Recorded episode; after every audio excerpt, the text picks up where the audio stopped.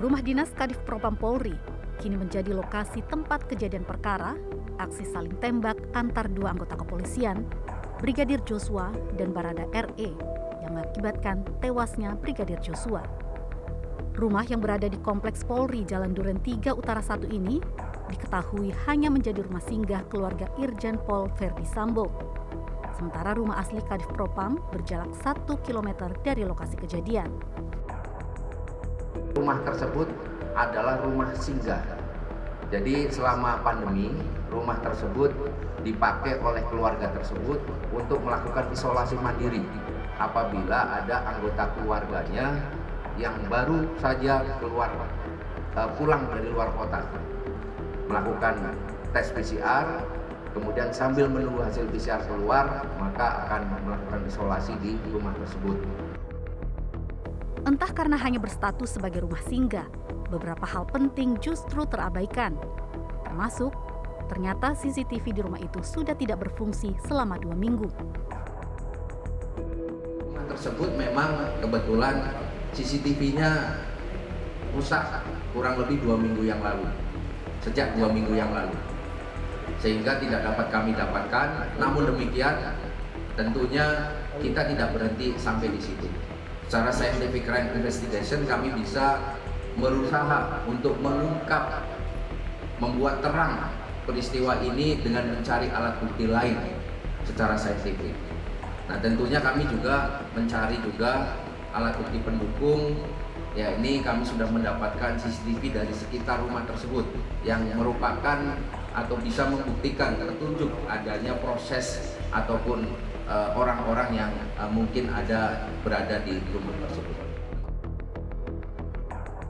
Selasa malam, polisi kembali melakukan olah TKP di rumah tersebut. Ini merupakan olah TKP kedua setelah sebelumnya dilakukan oleh Polres Jakarta Selatan yang mengamankan sejumlah barang bukti, yakni beberapa proyektil peluru, senjata, dan selongsong. Saat olah TKP yang berlangsung mulai Selasa pukul 20.30 hingga 00.15 waktu Indonesia Barat Rabu dini hari, rumah TKP dipasang garis polisi. Sejumlah petugas kepolisian bersiaga di sekitar rumah dinas Irjen Pol Ferdi Sambo. Kini jenazah Brigadir Nopiansa Yosua Hutabarat telah dimakamkan di kampung halamannya di Kabupaten Muaro Jambi, Jambi. Sementara Barada RE hingga saat ini masih berstatus saksi. Polisi menegaskan belum mendapatkan bukti untuk meningkatkan statusnya sebagai tersangka. Dalam keterangan pers yang disampaikan pada Rabu pagi, Kabid Pendidikan Diniyah dan Pondok Pesantren Kemenak Jatim Muhammad Asadul Anam mengatakan pengembalian izin operasional dilakukan pada Rabu pagi. Ia menambahkan kebijakan ini diambil setelah melihat dinamika di lapangan. Dengan dikembalikannya izin operasional, maka seluruh hak operasional belajar mengajar di Ponpes Shiddiqiyyah diaktifkan kembali. Demikian pula bantuan dana operasional juga tetap akan diberikan. Meski demikian, Kemenak Jatim tetap melakukan pembinaan dan pengawasan di ponpes yang memiliki santri sekitar 1.166 santri tersebut. Sebelumnya Menteri Agama Adin Tri Mohajir Effendi membatalkan pencabutan izin operasional Pondok Pesantren Shiddiqiyyah di Jombang, Jawa Timur. Menurutnya keputusan itu berdasarkan instruksi Presiden Joko Widodo. Jadi saat ini Menteri Agama itu dipegang oleh Menteri Koordinator Bapak Muhajir, sekarang Menteri Agama Adin Tri. Nah, inilah yang kemudian memberikan masukan kepada Eselon 1 untuk kemudian tidak melakukan proses pencabutan seperti itu. Jadi kami dari Eselon 1 disampaikan bahwa dari hasil proses melihat fakta-fakta di lapangan, kemudian apa yang kami laporkan, maka kemudian diputuskan untuk tidak, mencabut. Tapi dilakukan pembinaan, sanksi terhadap proses pembelajaran diberikan.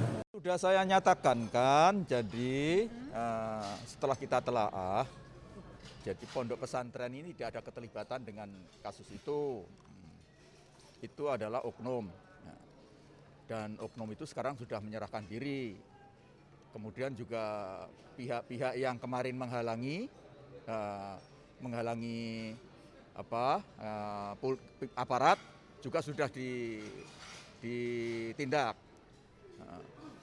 dan di dalam pondok itu ada ribuan santri, dan ini harus dipastikan bahwa proses kegiatan belajar mengajarnya terjamin. Dan untuk bisa terjamin itu, maka statusnya harus dipulihkan, baik lembaga maupun anak-anak ini. Karena itu, atas arahan dari Bapak Presiden, sebaiknya pencabutan status izin operasional itu supaya dibatalkan. Sejumlah petugas dari Dinas Lingkungan Hidup bersama warga mendorong tumpukan sampah di atas kali Pengombo Desa Pantai Harapan Jaya, Muara Gembong, Kabupaten Bekasi setelah sebelumnya aliran sungai tersumbat pada Sabtu 11 Juni lalu. Tumpukan sampah yang diperkirakan berjumlah lebih dari 20 ton tersebut membentang dan mencemari sungai sejauh 1 km.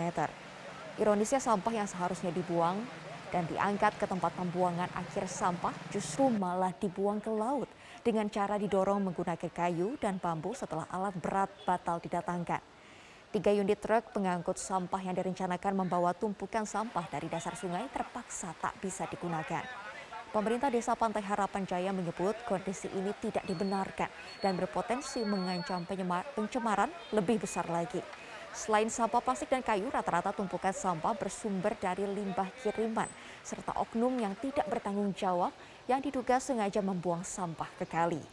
Sementara itu, Dinas Sumber Daya Air Kabupaten Bekasi menjelaskan alat berat belum bisa dihadirkan lantaran masih digunakan untuk normalisasi sungai di lokasi lain. Provinsi DKI Jakarta berencana untuk mengatur atau menggodok aturan yang akan memisahkan antara penumpang laki-laki dan juga perempuan di dalam angkot atau angkutan umum yang berada di kawasan DKI Jakarta atau yang biasa disebut juga sebagai mikrotrans. Dan nanti mekanismenya adalah penumpang perempuan akan duduk di sebelah sisi kiri, sementara untuk penumpang laki-laki akan duduk di sisi kanan. Kami saat ini sedang berada di kawasan Tanah Abang, di mana ini merupakan lokasi yang cukup banyak angkot dan juga penumpang menggunakan fasilitas angkot, dan kita akan mencoba melihat bagaimana kondisi di dalamnya. Bisa dilihat bahwa nantinya kalau aturannya sudah benar-benar digodok atau diresmikan, maka di sisi sebelah kiri ini yang cukup panjang ini akan diperuntukkan bagi penumpang perempuan, di sisi depannya atau sebelah kanan akan diperuntukkan bagi penumpang laki-laki. Karena aturannya masih belum berlaku dan akan direncanakan dimulai diberlakukan pada minggu ini, maka saat ini pun posisinya masih bercampur antara laki-laki dan perempuan. Saya akan coba masuk dan juga menanyakan kepada beberapa penumpang terkait dengan aturan ini. Mungkin bisa lihat ke dalam. Ada salah satu mbaknya. Selamat pagi dengan Mbak siapa? Mbak Wati. Mbak Wati, ini ada rencana peraturan dari pemerintah akan memisahkan antara tempat duduk perempuan dan juga laki-laki di angkutan. Menurut Mbak sebagai penumpang bagaimana? Saya sih setuju aja, Pak. Setuju? Ya. Setujunya kenapa tuh, Mbak? Ya lebih aman, lebih enak, enjoy duduknya.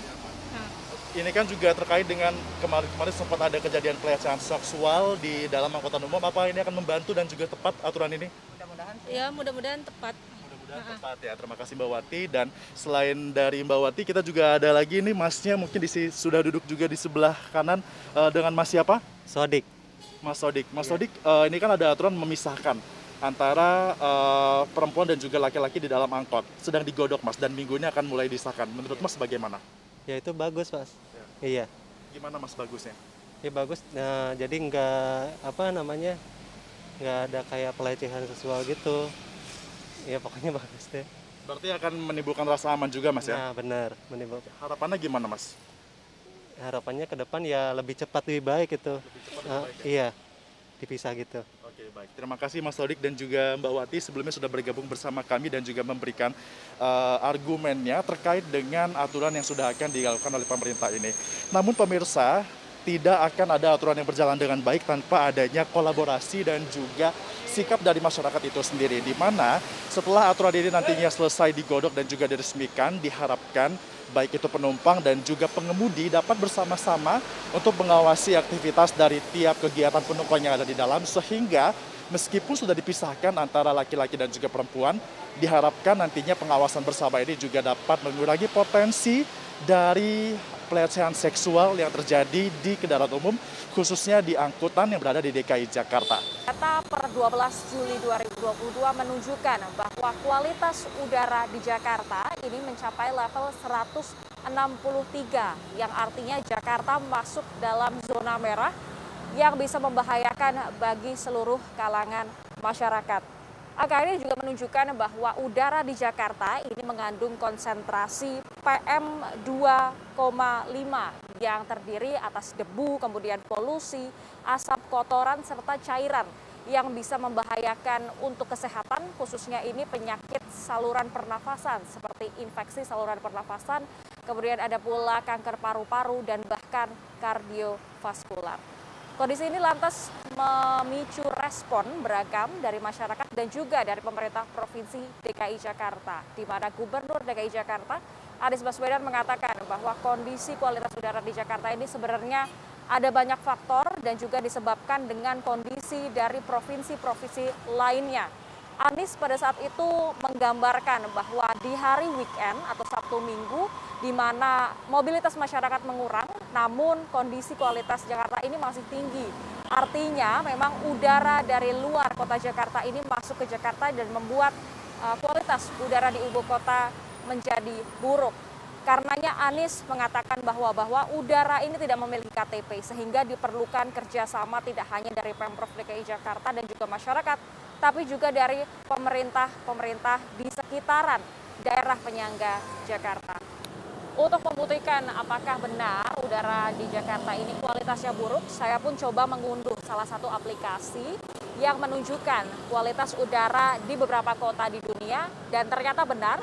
Ini menunjukkan lokasi saya saat ini di kawasan Tamrin Bundaran HI yang menunjukkan bahwa kualitas udara di sini adalah 117, masuk dalam kategori yang tidak sehat bagi kelompok tertentu. Setelah itu kita coba lihat untuk ranking dari kota-kota di dunia dan ternyata Jakarta di hari ini tanggal 13 Juli 2022 berada dalam peringkat 1 dengan angka 163. Kemudian diikuti dengan kota Lahore, Pakistan, dan juga kota Lima di Peru. Artinya di hari ini Jakarta berada dalam peringkat 1 untuk kota dengan kualitas udara terburuk di dunia.